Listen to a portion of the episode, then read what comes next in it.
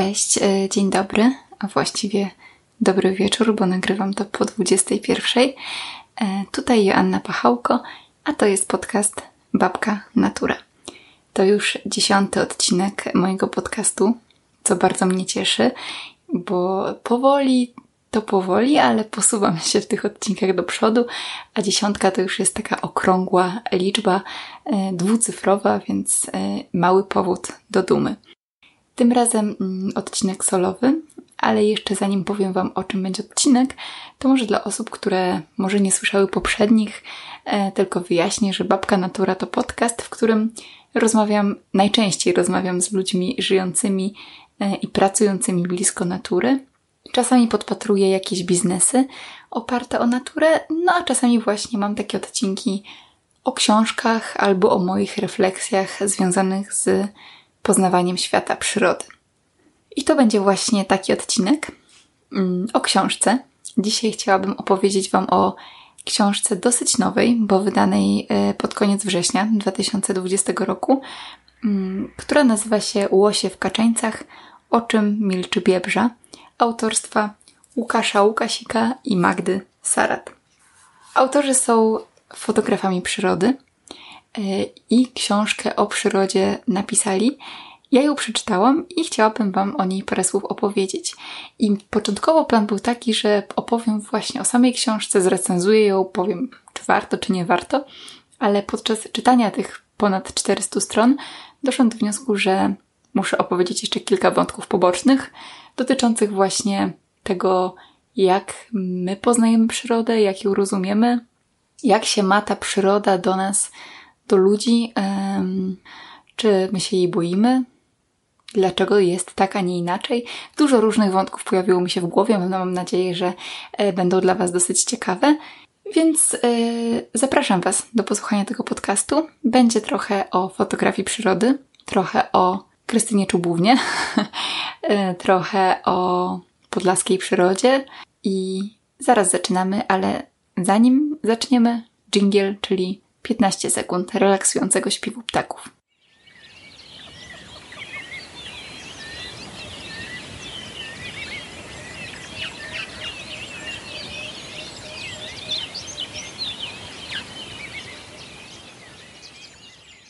No dobra, to tak jak mówiłam, mm, książka Łosie w Kaczeńcach y, pojawiła się, jej premiera była 30 września 2000 2020 roku. E, ja nagrywam to w listopadzie, czyli bardzo na świeżo, e, chociaż e, oprócz tego mojego podcastu już pojawiło się bardzo wiele w internecie różnych recenzji dotyczących tej książki. Tutaj widzę, że wydawnictwo poznańskie, mm, odpowiedzialne właśnie za wydanie tej publikacji, nie próżnuje, jeśli chodzi o promocję. Informacja o tym, że taka książka powstaje, też docierała do mnie z różnych źródeł. Ja też prawdopodobnie jestem grupą docelową tej książki, no bo zajmuję się tym, a nie czym innym w podcaście. Opowiadam o przyrodzie. Mój Instagram też jest dosyć taki przyrodniczy. Mieszkam na Podlasiu, um, więc faktycznie dostawałam z różnych stron komunikaty o tym, że taka książka pojawiła się na rynku i że może warto się z nią zapoznać. Więc ja, jak tylko się o niej dowiedziałam, to postanowiłam, że ją przeczytam e, i Wam trochę o niej opowiem. Ale, jedno ale na początek. Mm, to znaczy, może zanim to ale, to powiem, że książka od razu mi się spodobała wizualnie. Bardzo fajnie wygląda jej okładka. Jest taka minimalistyczna, ale mm, z pazurem, można tak powiedzieć. Dosyć ciekawa, przyciągająca wzrok. Autorstwa Uli Pongowskiej. Naprawdę dobrze to wygląda cała książka jest bardzo ładnie wydana. Ma w środku także ilustracje, e, a właściwie fotografie właśnie Magdy i Łukasza, które także naprawdę cieszą oko. Boże, mam nadzieję, że nie słyszycie bardzo tych samochodów, które za mną jeżdżą, bo mam strasznie, strasznie przepuszczający dźwięk okna. Nie wiem dlaczego tak jest i nie wiem dlaczego samochody jeżdżą po 21 po mojej wsi. ale jeżdżą. Także z góry Was przepraszam za te dźwięki samochodów, ale niestety nie jestem w stanie nic na to poradzić, mimo że siedzę ukryta w garderobie yy, i nagrywam to w najcichszym możliwym miejscu. Więc o czym ja mówiłam? O tym, że książka jest bardzo ładnie wydana. To jest ponad 400 stron, bardzo wiele stron jest e, z fotografiami kolorowymi. E, ilustracje są piękne na okładce, e, więc od razu mm, książka chce się, chce się dotykać, chce się utrzymać. Naprawdę cieszy, cieszy oko od samego początku. I jest to jedno ale, o którym chciałam powiedzieć, to, czyli takie, że ja czytając o tej książce, czy gdzieś pobieżnie interesując się nią, zanim ją kupiłam, byłam pewna, że jest to książka o przyrodzie. Tak po prostu. O polskiej przyrodzie, o przyrodzie biebrzańskiej, bo przecież łosie w Kaczeńcach, o czym milczy biebrza. Myślałam, no super, super, bo niewiele książek polskich o przyrodzie udało mi się przeczytać, bo tak naprawdę niewiele takich książek jest. E, chyba, że ja robiłam jakiś kiepski research, jeżeli tak jest, to faktycznie poprawcie mnie, ale mam taką refleksję, że Wszystkie książki, które ostatnio pojawiały się gdzieś na rynku i e, były bardzo mocno promowane, do, do, dotyczące przyrody, e, to były albo polskie książki dla dzieci, bo tutaj rzeczywiście takie się pojawiają i super, że tak się dzieje, albo to były książki zagranicznych autorów. Bo pomyślcie na przykład, co było ostatnio takie znane, Kąpiele leśne, właściwie Shirinyoku. E, książka o Shirinyoku, o leczeniu lasem. To dokładnie się nazywało Shirinyoku, czyli teoria Sztuka i teoria kąpieli leśnych. To nie jest książka polskiego autora, to jest książka po, prawdopodobnie japońskiego e, doktora, ale tutaj serca Polaków podbiła. E, jaka jeszcze książka była znana? Sekretne życie drzew. Przecież Peter Wochleben, czy jakkolwiek się czyta jego nazwisko, e, również nie jest Polakiem. Jego także kolejne książki, czyli na przykład Duchowe życie zwierząt, one wszystkie bardzo były eksponowane w różnych księgarniach, no ale nie, nie są polskich autorów. Jest też taka książka, e, Ukryte życie lasu, napisana przez Davida Haxela, o niej jeszcze za chwilę opowiem i też nie jest po polsku. Więc jeżeli są jakieś fajne książki o przyrodzie po polsku, to możecie mi je polecić. Ja też wiem, że jest wydawnictwo Paśny Buriat, które ma taką swoją linię, serię książek przyrodniczych e, i rzeczywiście do nich chciałabym w najbliższym czasie zajrzeć, bo bardzo mnie intryguje przede wszystkim jedna z nich, e, nazywa się Czyżyk na drogę. Sam tytuł ujmuje mnie już za serce, a jest to właśnie, są to wywiady z osobami, które piszą o przyrodzie, e, właśnie między innymi z Anną Kamińską, która, która napisała książkę o Simonie, o, o tej książce możecie posłuchać w drugim odcinku mojego podcastu, e, czy z Adamem Wajrakiem, który właśnie tworzy te książki dla dzieci. Więc mm, kolejna moja lektura to będzie prawdopodobnie Czyżyk na drogę właśnie z tego wydawnictwa.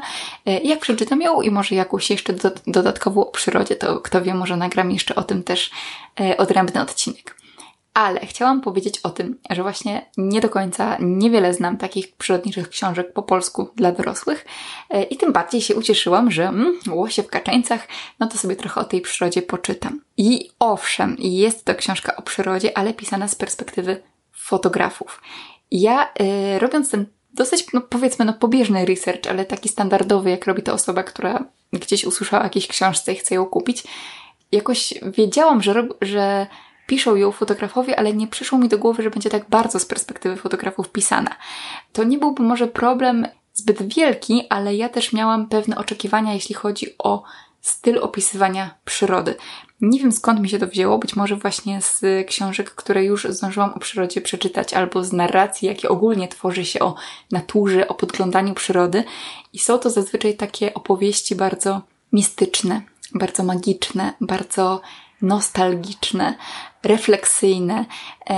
Ja raczej jestem przyzwyczajona do czytania o przyrodzie w taki sposób bardzo intymny, taki no wręcz pełen marzeń.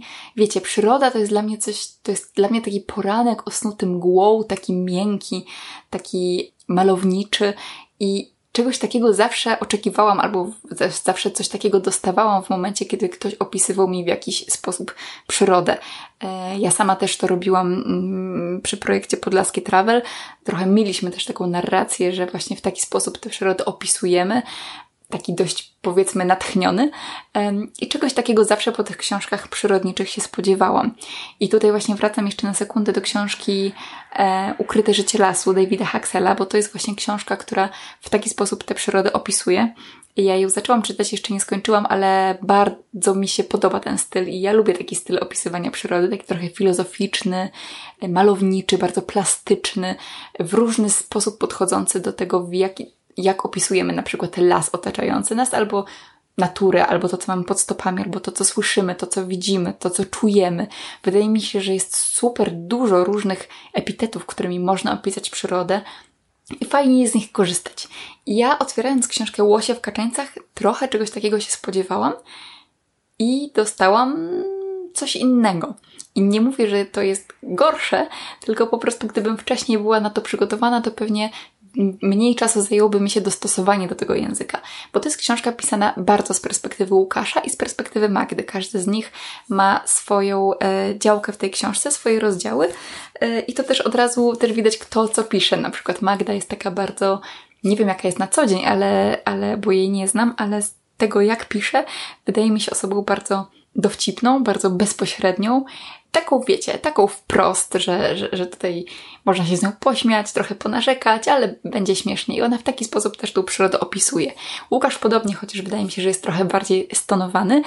Mm, I w momencie, kiedy ja się spodziewałam takich natchnionych obrazków, tej mgły unoszącej się nad łąkami, to dostałam raczej takie opisy bardzo bardzo wprost, y, z jakimiś różnymi bezpośrednimi wstawkami, y, porównanie, nie wiem, ptaka do Pershinga y, i tak dalej, i tak dalej. No teraz nie będę Wam tutaj wymieniać, ale też uczulam na to, że język tutaj w tej książce jest bardzo taki ludzki i bardzo często skupia się też na takich odczuciach fotografa, który na przykład musi wstać w nocy, żeby e, fotografować poranne światło.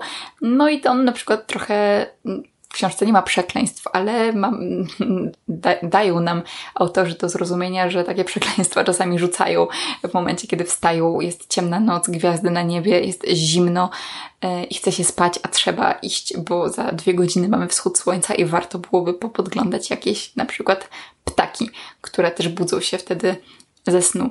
Więc książka Łosie w Kaczeńcach to jest książka pisana z perspektywy fotografów i dotyczy głównie pracy fotografów przyrody ja naprawdę nie byłam na to przygotowana, ale zobaczcie dlaczego. Na przykład przeczytam Wam teraz um, trzy zdania, które są wytłuszczone, takie um, najbardziej rzucające się w oczy w momencie, kiedy zamykamy książkę i widzimy okładkę, która ma tę książkę promować. I te trzy zdania brzmią tak.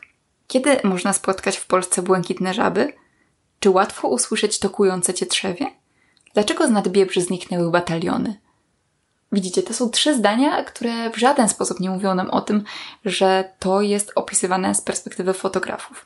Później coś tam oczywiście jest dopowiedziane, ale mimo wszystko wydaje mi się, że jeżeli ktoś będzie sięgał po tę książkę e, na półce księgarni, e, może się po prostu w pewnym momencie zdziwić, że to tak jest bardzo, e, bardzo z perspektywy fotografa, co oczywiście nie jest złe, tylko wydaje mi się, że tytuł łosie w kaczeńcach, o czym milczy biebrza, plus te opisy bardzo mocno sugerują, że to jednak będzie bardziej skupione na przyrodzie niż na odczuciach fotografa.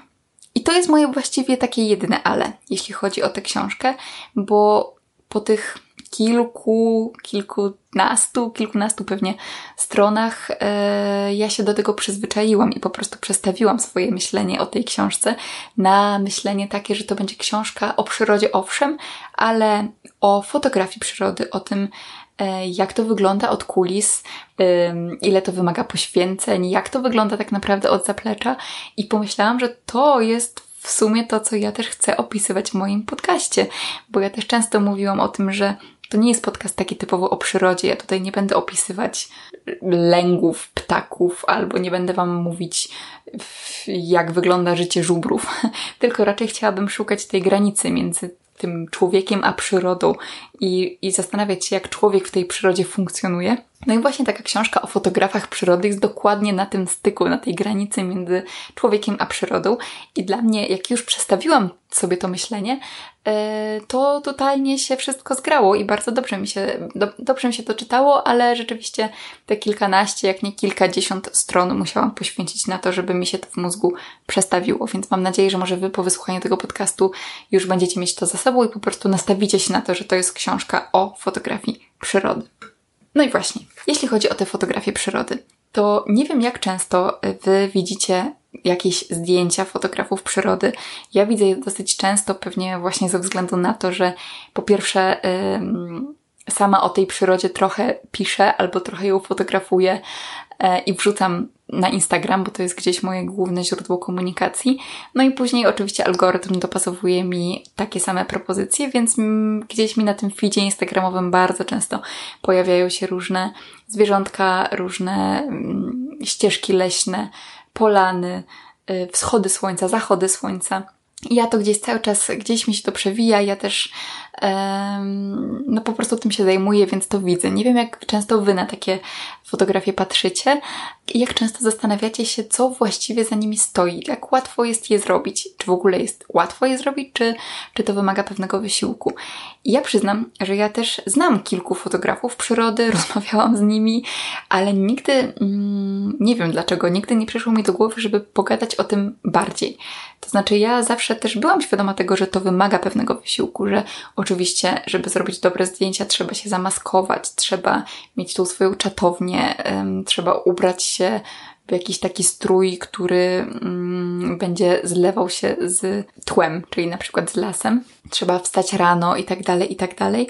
Ale dopiero ta książka Magdy i Łukasza uświadomiła mi, jak to jest bardzo, bardzo skomplikowana tak naprawdę pasja, zawód, hobby, E, i ile tu jest różnych zmiennych, bo to, że trzeba podejść zwierzaka e, odpowiednio to jedno, ale w fotografii przyrody chodzi przede wszystkim o to, żeby zrobić to z głową, bo zanim zaczniemy fotografować dziką przyrodę, trzeba bardzo dokładnie poznać zwyczaje fotografowanych zwierząt. Trzeba wiedzieć, kiedy jest okres godowy, kiedy jest okres lęgowy, kiedy zwierzęta mogą być bardziej agresywne, a kiedy bardziej chować się na przykład w środku lasu, a kiedy wychodzić yy, na polany, gdzie są łatwiej dostępne.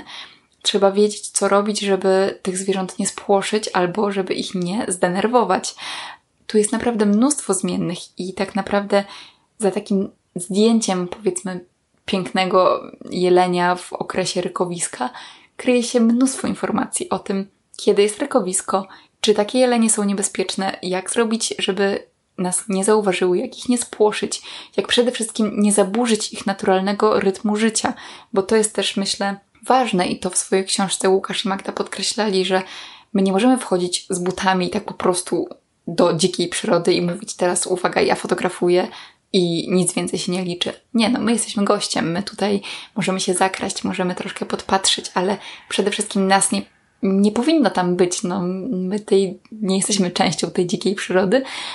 No i fajnie, jeżeli za bardzo jej w nią nie ingerujemy, żeby nie przeszkadzać w jej naturalnych rytmach. I to wszystko musi wiedzieć fotograf przyrody, zanim zacznie robić profesjonalne zdjęcia. Po drugie, to, że naprawdę przyroda tak naprawdę budzi się do życia o świcie, potem wycisza się na cały dzień i potem znowu ewentualnie niektóre gatunki troszkę budzą się e, wieczorami. Że to są te takie newralgiczne momenty, że jeżeli chcemy zrobić dobre zdjęcia, to robimy je rano. Wstajemy o trzeciej, wstajemy o drugiej, jest nam zimno, jest ciemno, świecą gwiazdy, e, o ile nie jest pochmurno. A my się ładujemy w ten samochód, e, zabieramy wszystko ze sobą i jedziemy na poszukiwanie naszego upragnionego celu. Albo, co więcej, śpimy e, gdzieś w pobliżu zwierząt czy ptaków, na przykład, które chcemy fotografować. Jest nam zimno, wlewa nam się jakaś woda do środka naszej czatowni, ale to później wstaje słońce, opromienia tymi różowymi, różową poświatą wszystko dookoła.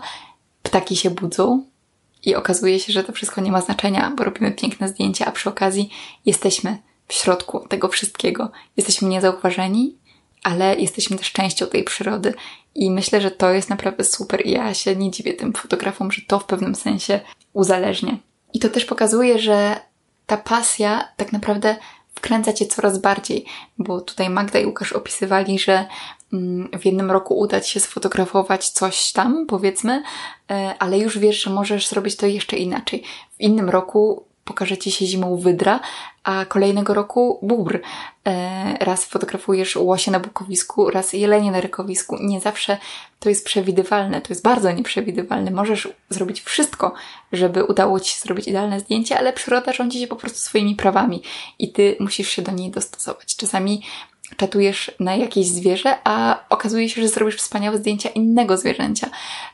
Więc myślę, że tu jest dużo zmiennych, dużo adrenaliny, dużo takiego kombinowania i naprawdę nie dziwię się, jeżeli ktoś wsiąka w tą fotografię przyrody i nie potrafi jej się e, oprzeć i po prostu z roku na rok zajmuje go to coraz bardziej.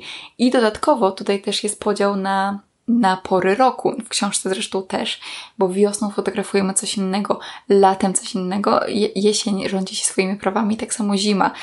Każda ta pora roku ma swoje momenty, ma swoje gatunki, które wtedy najfajniej jest fotografować, więc myślę, że to też sprawia, że to jest cały czas coś nowego i ciągle, e, ciągle nie wpadamy w tą rutynę, bo po prostu cały czas coś się zmienia.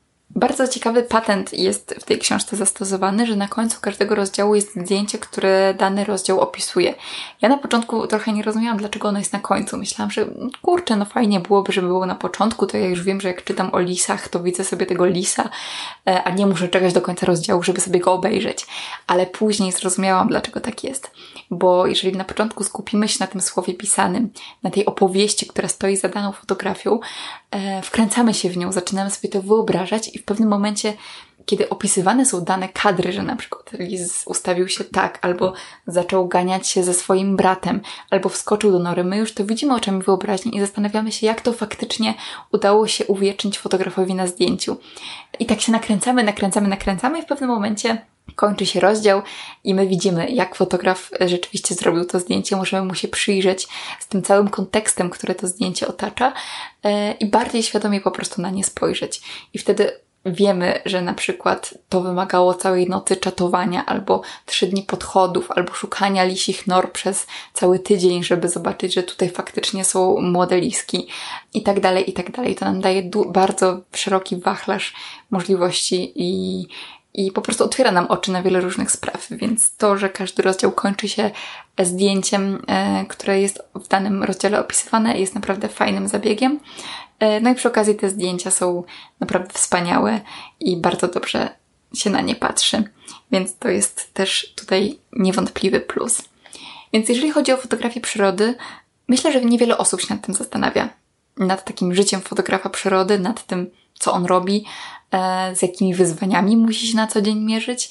Dlatego to jest taka świetne, mm, no takie wejście za kulisy, trochę od zaplecza, posłuchanie tego, co mają do powiedzenia właśnie tacy fotografowie i ile ich kosztuje tak naprawdę zrobienie dobrego zdjęcia, które będzie nas cieszyło, może gdzieś zostanie opublikowane, no i po prostu pokaże nam trochę tę dziką przyrodę, która nas przecież otacza Polsce, w naszych wszystkich lasach. To, nie, to jest tak, że ona jest naprawdę blisko, mimo że my o niej na co dzień nie myślimy, bo, e, no bo te zwierzęta też na co dzień nie chcą zbytnio z nami przebywać, bo taka jest e, ich natura. To i teraz jeszcze, jeśli chodzi o samą przyrodę i o to, czego ja się o przyrodzie dowiedziałam z tej książki, no bo to też oczywiście nie jest tak, że mamy opisywane tylko emocje e, czy przemyślenia fotografa, ale e, opisywana jest cała przyroda, opisywane są zwyczaje tych zwierząt, więc czytając tę książkę, oczywiście też o tej przyrodzie możemy się wiele dowiedzieć. I czego ja się dowiedziałam na przykład? Książka Łosie w Kaczyńcach y, paradoksalnie otworzyła mi bardzo oczy na ptaki. Ja jestem raczej osobą, która wie, że nigdy się tych ptaków dobrze nie nauczy. Wiem, że są żurawie, czaple, bociany. Mniej więcej to ogarniam, sowy. Ale no po prostu nie mam takiej ambicji. Nie będę rozpoznawać tych ptaków w lesie. Y, no słyszę kukułkę, więc wtedy wyciągam sobie 10 groszy, żeby Pamiętajcie, jak kuka kukułka, to trzeba mieć przy sobie pieniądze. I tak dalej, i tak dalej, ale znawcą ptaków nie będę i trochę mnie te ptaki zawsze tak, no nie bardzo mnie interesowały. Natomiast łosie w Kaczeńcach e, mają bardzo dużo rozdziałów poświęconych ptakom, bo się okazuje, że to jest bardzo wdzięczny obiekt do fotografowania. I w momencie, kiedy my czytamy o tych ptakach, czytamy o ich, o ich życiu, o tym, jak wygląda ich dzień, jak wygląda ich upierzenie, czym się różni samiec od samicy, jak wyglądają ich tańce godowe, to nagle otwierają nam się oczy i myślimy sobie, wow, ile my mamy różnych gatunków tutaj w Polsce. To nie są tylko gołębie, wróble i mewy. To są po prostu piękne, nietypowe jakieś rycyki, jakieś grubodzioby. Mnóstwo różnych innych ptaków, o których nie mieliśmy pojęcia, a które są bardzo śmieszne, bardzo fajnie upierzone, ciekawie wyglądające. E, niektóre z nich przylatują tylko na chwilę, potem lecą gdzieś dalej. E, niektóre są naszymi tutaj rodzimymi ptakami. Każdy z nich ma swoje zasady, e, swój sposób życia i to jest naprawdę, naprawdę ciekawe czytanie o tym, jak można ustrzelić na fotografii takiego ptaka. na fotografii, bo ustrzelanie ptaków ogólnie nie jest zbyt fajne. A przy okazji właśnie dowiadywanie się, że tak dużo różnych ptaków po prostu żyje na naszych polskich ziemiach i super. I to też pokazuje, że warto uczyć się o tej przyrodzie w jakimś kontekście, bo ja nie wiem, czy tak mieliście, ja tak miałam często, że na przykład szłam sobie po jakimś parku narodowym albo krajobrazowym i czytałam sobie te tabliczki. O, tutaj mamy wodniczkę. E, wodniczka to jest ptak akurat, który żyje w Biebrzańskim Parku Narodowym przy długiej luce e, tej kładce takiej, ona sobie tam gniazduje i jest taki moment, że wszyscy ornitolodzy, czy tam zapaleni, e, czy pasjonaci ornitologii zjeżdżają się, żeby te wodniczki oglądać. A ja miałam troszkę tak, wiecie, no wodniczka. Fajnie, pewnie jest to jakiś nietypowy ptak, ale trochę nie wiem o co tutaj chodzi. Bo nie miałam kontekstu, bo jeżeli nie jesteś, nie wsiąkniesz w to tak bardzo, nie jesteś zapalonym pasjonatem jakiejś dziedziny, to te, ym, te tablice w tych parkach narodowych niewiele ci mówią. A w momencie, kiedy przeczytasz taką książkę, zaczynasz się zastanawiać, zaczynasz sobie wyobrażać tego ptaka, nagle patrzysz na to w zupełnie inny sposób i może też dlatego warto czytać te książki przyrodnicze albo oglądać jakieś filmy, bo to po prostu daje Ci taki szerszy obraz świata, szerszy obraz tego, co Cię otacza. I ja jestem pewna, że jeżeli jakkolwiek nazwa ptaka pojawi się teraz na jakiejś tabliczce, którą będę mijać, a którą będę pamiętać z tej książki, to już będę miała do niego inny stosunek, chyba taki cieplejszy, e, będę mniej więcej, może nie będę znała dokładnie jego zwyczajów, ale po prostu będę wiedziała, że coś o nim słyszałam, coś mi się może przypomni i to na pewno będzie już inne doznanie niż takie po prostu czytanie tej tablicy e, tak zwyczajnie. Ja też nie mam w tym momencie pomysłu, jak można byłoby tę tablicę uatrakcyjnić, ale podejrzewam, że pewnie byłyby jakieś sposoby. Myślę, że to też dużo zależy tutaj, nie wiem, może od szkoły, może dzieci powinny się już e, uczyć o takich rzeczach wcześniej. Ja pamiętam, że u nas wszystkie takie wyjścia do parków czy do do parków narodowych były takie raczej nudnawe. No, jako dzieciaki szliśmy po prostu, otaczała nas przyroda i tyle. Nikt jakoś nie był w stanie przekazać nam tego kontekstu i zachwycić nas tą otaczającą przyrodą. Więc może to też jest kwestia, żeby po prostu od dziecka y, starać się w tych dzieciach zaszczepiać taką ciekawość i to, że ta przyroda rzeczywiście jest różnorodna i niesamowita. To tak, o ptakach dowiedziałam się z tej książki bardzo, bardzo dużo. I e, chciałabym Wam teraz też zacytować jeden fragment o poranku. O poranku fotografa przyrody, bo to myślę też jest coś, coś, co może warto przeżyć. Ale jakby najpierw przeczytam Wam o co, o co mi chodzi. Kiedy wstajemy przed świtem i bierzemy do ręki aparat, czas zaczyna biec inaczej. Zegar przestaje narzucać swój rytm, a pośmiech dnia codziennego znika. Kolejne chwile odmierzają leniwy brzask, rosa zagubiona w trawach i odgłosy ptaków. Przestajemy się spieszyć, a zaczynamy myśleć i czuć. Wiemy, jak pachnie nocą las, a możecie być pewni, że jest to zapach niemal mistyczny.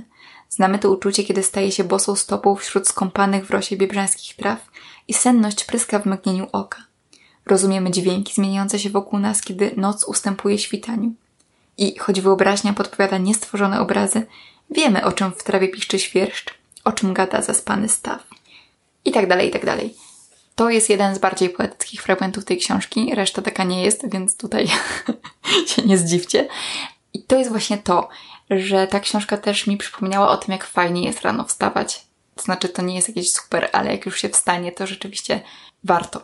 Ja też, no, mam taką nadzieję, że uda mi się to robić częściej.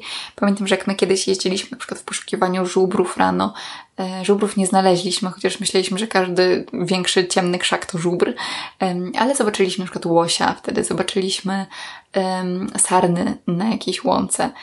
E, zobaczyliśmy takie słońce budzące się, oblewające tymi swoimi promieniami, taki, wiecie, zmrożony, zimny, nocny świat, to jest coś niesamowitego. Naprawdę wschody słońca mają sobie coś niesamowitego, więc naprawdę polecam z całego serca. Ja też mam zamiar się na takie wschody wybrać i to nie chodzi tylko o wschody nad morzem albo w jakimś wyjątkowym miejscu. Wschód słońca nawet na takiej polanie leśnej myślę, że może być magiczny, albo nad rzeką. E, warto na takie wschody wstawać i ta książka mi też to uświadomiła, mimo że jak się wstaje, to jest często ciemna noc i chciałoby się zostać na dłużej w łóżku. E, też na Podlasiu często są organizowane takie różne wypady nocne do lasu, albo poranne, na przykład na wysłuchiwanie ptaków, albo oglądanie nietoperzy, albo nasłuchiwanie słów. I ja pewnie bym się sama nie odważyła iść do lasu tak w nocy, albo tuż przed świtem, ale, e, ale właśnie chciałabym pójść z kimś doświadczonym, z jakimś przewodnikiem latem do takiego lasu i po prostu się w ten las wsłuchać, bo wydaje mi się, że to, jakie te mm, lasy, te otaczające nas różne elementy świata przyrody są nocą, to to jest coś mistycznego i magicznego i może po prostu warto, warto to przeżyć. Ale już teraz wracając do y, przyrody opisywanej w książce, to mam jeszcze takie dwa słówka, które z tej książki zapamiętałam i chciałabym Wam o nich opowiedzieć, bo to są cudowne słowa. Pierwsze z nich to żerować. Ja teoretycznie wiedziałam, że zwierzęta żerują, to znaczy szukają pożywienia. Tak to się chyba określa to słowo, ale ono wystąpiło w tej książce jakiś milion razy. Po prostu każde zwierzę żerowało. E, I teraz mi się to słowo tak bardzo wbiło w mózg, więc może to jest, nie wiem, czy wszyscy wiedzieliście o tym, co znaczy słowo żerować, może tylko ja byłam taka nieuświadomiona, yy, ale pamiętajcie, że żerować, jeśli chodzi o zwierzęta, to szukać pożywienia. Ptaki żerują, yy, żubry żerują, sarny żerują, żerują na polanie na przykład. Więc słowo żerować jest moim słówkiem dnia yy, i pojawia się naprawdę bardzo, bardzo często, jeśli chodzi o książkę Łosie w Kaczeńcach. Ale drugim moim słówkiem dnia jest słowo niedolisek. Nie wiem, czy wiecie, co to jest niedolisek. Niedolisek to jest niedorosły lisek. Naprawdę. Ja byłam w szoku, kiedy o tym przeczytałam. Myślałam, że to jest jakaś taka gwara albo taki zabieg humorystyczny, ale naprawdę tak to się nazywa. Lisy, które nie osiągnęły sześciu miesięcy, nazywane są niedoliskami. Nie wiem, kto to wymyślił, a to jest cudowne. To jest po prostu cudowne słowo. Małe niedoliski duża mama lis i małe niedoliski. No wspaniałe. Wspaniałe, ja jestem pod wrażeniem. Więc na przykład zdanie pod opieką mamy niedoliski żerują na polanie może być zdaniem, które zapamiętacie z tego podcastu i ja będę usatysfakcjonowana. Żerujące niedoliski. Chociaż teraz jak o tym mówię, to zastanawiam się, czy takie zwierzęta też mogą żerować, czy to dotyczy tylko ptaków i kopytnych. Tutaj nie jestem Przepraszam, to był dźwięk mojego komputera, który się rozładowuje. Trochę mnie to stresuje, bo mam tu notatki, ale może damy radę. W każdym razie zastanawiam się, czy żerować nie jest słowem zarezerwowanym dla ptaków i dla kopytnych. Wydaje mi się, że nie, że chodzi tutaj o wszystkie dzikie zwierzęta, ale jeżeli się mylę, to przepraszam. Możecie to gdzieś sprawdzić. No więc sami widzicie, że ta książka mm, dostarcza sporo różnych y, ciekawostek i różnych wrażeń y, i emocji. I mi dostarczyło też trochę refleksji. I o tych refleksjach chciałabym jeszcze przez chwilę Wam poopowiadać, bo to są refleksje w ogóle o naszym odbieraniu przyrody. Ja mam takie poczucie, że my tak jakoś nie do końca tę naszą dziką przyrodę w Polsce rozumiemy, nie do końca ją znamy i to wynika z różnych przyczyn. Ja, tak jak pewnie wiele z Was, y, wychowałam się na filmach Animal Planet albo na innych filmach przyrodniczych, e, czytanych głosem Krystyny Czubówny i były to filmy dotyczące Afryki. To najczęściej była sawanna, jakieś życie lwic i lwa, jakaś walka hien z tymi lwami, ewentualnie uciekające antylopy y, z wodopoju, czy polujące krokodyle. Mniej więcej tak to wyglądało. My raczej nie oglądaliśmy takich filmów o polskiej przyrodzie. Pewnie to miało związek z tym, że takich filmów się nie nagrywało, czy nie było takich możliwości. Ale no, dzika przyroda to w naszym umyśle jest raczej sawanna i Afryka i um, jak się nazywają te jeżdżenie jeepem po sawannie. Safari i safari, e, a my trochę tak nie doceniamy tej naszej polskiej przyrody i trochę jej nie rozumiemy. Natomiast co my słyszeliśmy jako dzieci o polskiej przyrodzie? E, słyszeliśmy to, że wilki atakują ludzi, że wilki atakują zwierzęta gospodarskie, że ogólnie wilki w lesie to zło i, i trzeba się ich obawiać. Słyszeliśmy też wierszyk dziki jest dziki, dziki jest zły, więc raczej nie budowaliśmy sobie tych dobrych kojarzeń z polską przyrodą. I wydaje mi się, że też dlatego trochę nie umiemy po tym lesie chodzić, trochę się boimy i z tego biorą się też takie różne zachowania, że albo w panice uciekamy, bo w ogóle nie wiemy, co się dzieje, jeżeli zobaczymy takie dzikie zwierzę. Nie wiemy, że ono tak naprawdę nie ma zamiaru nas atakować, no bo my czujemy respekt, po prostu nie wiemy o co chodzi i, i boimy się. To jest zrozumiałe. Albo z drugiej strony jesteśmy pozbawieni w ogóle jakiejś głębszej refleksji i drażnimy sobie stojące na polanie żubry e, gdzie to jest wielki, kilkuset kilogramowy zwierz, który biega podobno z prędkością 40 km na godzinę, no i raczej nie powinniśmy takich zwierząt drażnić. I tutaj mam takie poczucie, że to jest jakaś taka wyrwa, że my trochę nie umiemy z tymi zwierzętami obcować. I takie książki jak Łosie w Kaczeńcach trochę nam to umożliwiają. One pokazują, że naprawdę tam są historie o tym, że fotografowie spędzali właśnie czas w czatowni i mijały ich te zwierzęta praktycznie niezauważenie. To znaczy one olewały je, a nawet jeżeli je widziały, to je po prostu, to one się bały. To znaczy te zwierzęta się bały i one odchodziły. Zwierzę nie chce atakować człowieka, jeżeli nie musi, i to warto zapamiętać. No a z drugiej strony też pamiętajmy, że dzika przyroda to dzika przyroda, no i też ja bym pewnie też wolała nie spotkać niedźwiedzia w Bieszczadach, mm, chociaż podejrzewam, że właśnie nic by mi nie zrobił, ale wolałabym go nie spotkać. Ale pamiętajmy o tym, że, że ta przyroda raczej nas unika. I to, że my zobaczymy na przykład gdzieś jelenia albo łosia, y, to super. Po prostu popatrzmy, podziwiajmy. Też o tym mówił um, Wojtek u mnie w podcaście. To był podcast chyba numer 6, jeżeli, no nie chcę Wam teraz skłamać, ale jeżeli chcecie posłuchać trochę więcej o takim podpatrywaniu dzikiej przyrody, to właśnie polecam Wam podcast z przewodnikami My tu byli, z Agatą i Wojtkiem. Oni opowiadali trochę o pracy przewodnika, ale też o tym właśnie, w jaki sposób tę przyrodę można obserwować i, i trochę ją podglądać. Co jeszcze? E, czego jeszcze nie wiemy? W ogóle nie uczą nas o tej przyrodzie w szkole. Na przykład raz, że się boimy, ale dwa, że na przykład, e, nie wiem, ratujemy te małe, biedne sarenki porzucone w lesie, nie wiedząc o tym, że matka sarna rzeczywiście e, taką młodocianą sarnę tuż takiego noworodka zostawia w lesie samego, bo te małe sarenki nie wydzielają zapachu, ona robi to dla ich dobra, jest gdzieś w pobliżu, ale nie powinniśmy takich saren dotykać i powinniśmy też o tym wiedzieć, bo mamy taką jakąś szczątkową wiedzę, y, ja nie mówię, że to jest jakoś nasza wina specjalnie, tylko po prostu tak zwracam na to uwagę, bo takie mi przyszły refleksje do głowy, że faktycznie mamy wiedzę o tym, że trzeba pomagać tej przyrodzie, widzimy taką sarenkę, więc ją bierzemy i to jest już bez sensu, bo zostawiamy na niej nas, nasz zapach, a jej mama rzeczywiście była w pobliżu. No z drugiej strony właśnie nie, nie zauważamy jakichś rzeczy, które pewnie rzeczywiście wymagałyby naszej interwencji. Także tutaj ta nasza relacja Polaków z naszą polską dziką przyrodą moim zdaniem jest dość skomplikowana. Z drugiej strony, ta refleksja ma jeszcze drugie dno, bo ja też obserwuję coś takiego, że jeżeli osoby, które się już bardziej wkręciły w tą dziką przyrodę, bardziej coś tam wiedzą, e, trochę się dokształcały, mają często taką postawę mm, oceniającą te osoby, które jeszcze no nie wiedzą albo nie interesowały się, bo też przecież nie muszą. I to, to pokazują świetnie takie dwa przykłady. Na przykład e, o Boże, przecież ty nie wiesz, że żoną jelenia jest łania, a nie sarna? O matko, skąd ty się wziąłeś? to jest bardzo często. Ja czasami też tak mówiłam, w sumie za co wszystkich moich rozmówców przepraszam. E, tak, żoną jelenia jest łania, rzeczywiście sarna to jest inny gatunek. I sarna e, też jest tak, że kobieta sarna to jest nazywana tak. E, nazywa, Boże, dzisiaj brakuje mi słów, pewnie dlatego, że jest już późno. Kobieta sarna, znaczy kobieta, samica sarna, samica sarna nazywana jest często kozą, a samiec kozłem. I ja też tutaj zauważyłam w książce Łosie w Kaczeńcach, że akurat Łukasz i Magda tego nie wyjaśniali i na przykład opisują, że no koza pasła się gdzieś tam, czy koza żerowała na jakiejś polanie i wydaje mi się, że część, e, część czytelników mogła sobie rzeczywiście wyobrażać kozę, kozę, kozę, e, a okazywało się, że to jest koza sarny.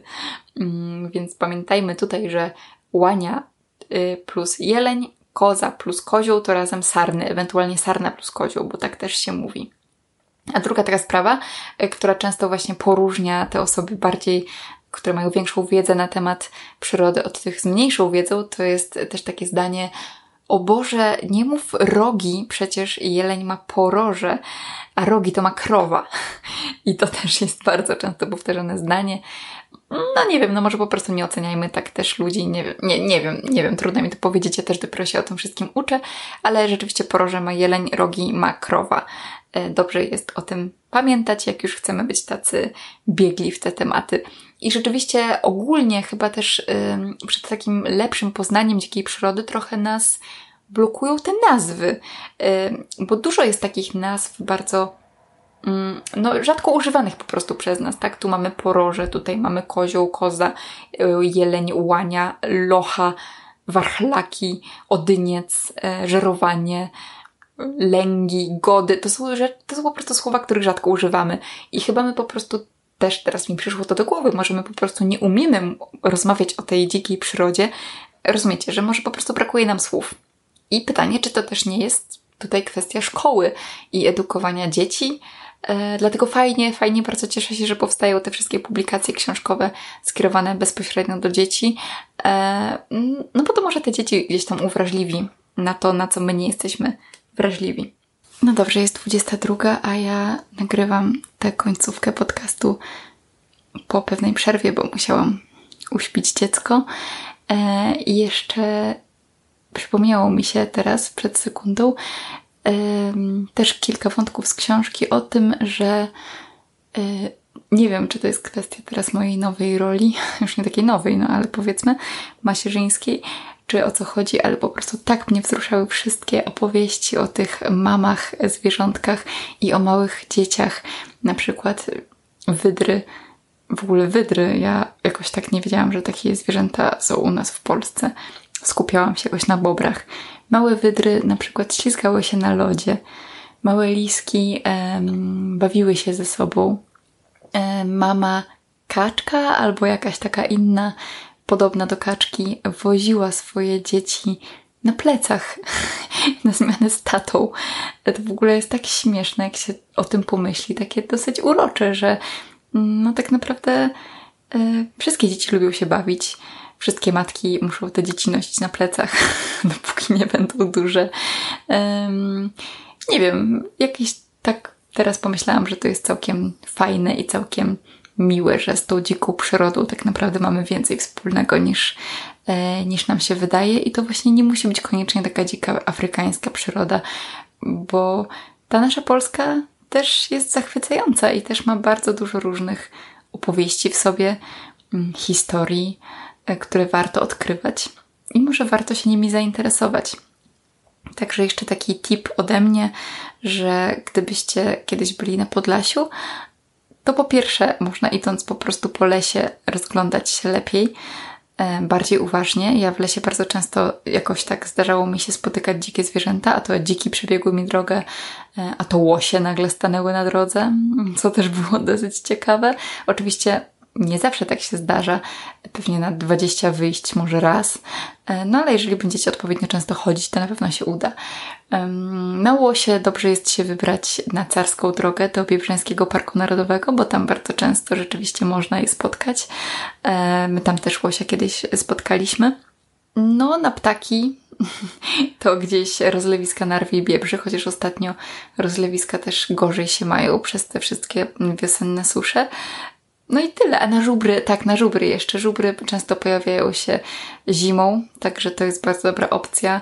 E, ale też w Białowieży, jeśli kogoś podpytamy, to ktoś może nam wskazać drogę, gdzie rzeczywiście takie żubry można mm, akurat są, akurat gdzie przebywa stado, ale to nie tylko w Białowieży, też przy krynkach żubry często się pojawiają, więc te dzikie zwierzęta są naprawdę blisko, tylko no wystarczy je dobrze e, po prostu wiedzieć, gdzie, gdzie ich szukać. No i też jeżeli nie jesteśmy fotografami przyrody, to po prostu podziwiajmy je z odległości i też będzie super. No i też oczywiście można właśnie szukać przewodników, którzy nam taką przyrodę pokażą trochę z innej perspektywy. Można wybrać się na poszukiwanie poranne żubrów z przewodnikiem. Można, tak jak mówiłam, iść na jakieś nasłuchiwanie ptaków, czy na nietoperze, czy na sowy. E, myślę, że to są naprawdę też niezapomniane przeżycia. E, I jeszcze teraz, jak mówiłam o Biebrzańskim Parku Narodowym, to jeszcze dygresja od dygresji, bo to też jest taki park, który jest piękny, ale wydaje mi się, że on bardzo zyskuje w momencie, kiedy wiemy o co chodzi z tymi zwierzętami. Kiedy dowiemy się trochę o ptakach, które go zamieszkują, kiedy dowiemy się trochę o łosiach e, i spojrzymy na to nie tylko przez pryzmat krajobrazu, który widzimy, który jest po prostu często bagienny, czyli dość taki jednostajny, powiedzmy, no nie jest to krajobraz, nie wiem, Tatrzańskiego Parku Narodowego. Jeżeli trochę ogarniemy ten kontekst, to myślę, że też właśnie takie miejsca zyskają dużo, dużo więcej. Mm, ja tak z Biebrzańskim Parkiem Narodowym miałam i też zachęcam Was do, do odwiedzenia tego parku, bo jest to rzeczywiście bardzo, bardzo fajny punkt. Punkt, wielki punkt. To jest największy park w Polsce e, na mapie naszego kraju. I dobrze, i to by było chyba na tyle. Także widzicie, że taka niepozorna, powiedzmy, książka o fotografowaniu przyrody, no chociaż ona ma ponad 400 stron, więc nie jest taka niepozorna, może dużo różnych refleksji wzbudzić we mnie.